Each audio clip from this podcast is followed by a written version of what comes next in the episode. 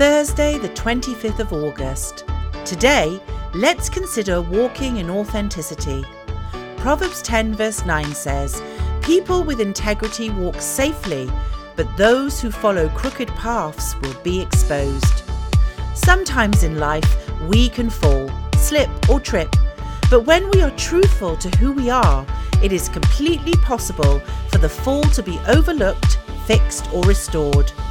Even though our behaviour has violated our truth, who we are can be trusted because we can handle the fall correctly and with honesty, and we display loyalty to who we say we are.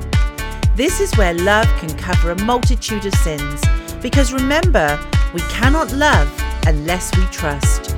So when we trust the authenticity, we feel we can overcome any slips because we know and still believe in who we are, simply because we handled it all correctly. Nobody is expected to walk perfectly. That is not what authenticity requires. We are allowed slips, trips, and falls in life because we are human, but also because we have the opportunities to prove even more our faithfulness to the truth of who we are. Even if our behaviour, our responses are wrong, our attitudes and honesty is what maintains our trust, and it just displays greater proof and believability, which is what God desires in us, and that allows us to remain truthful to who we are.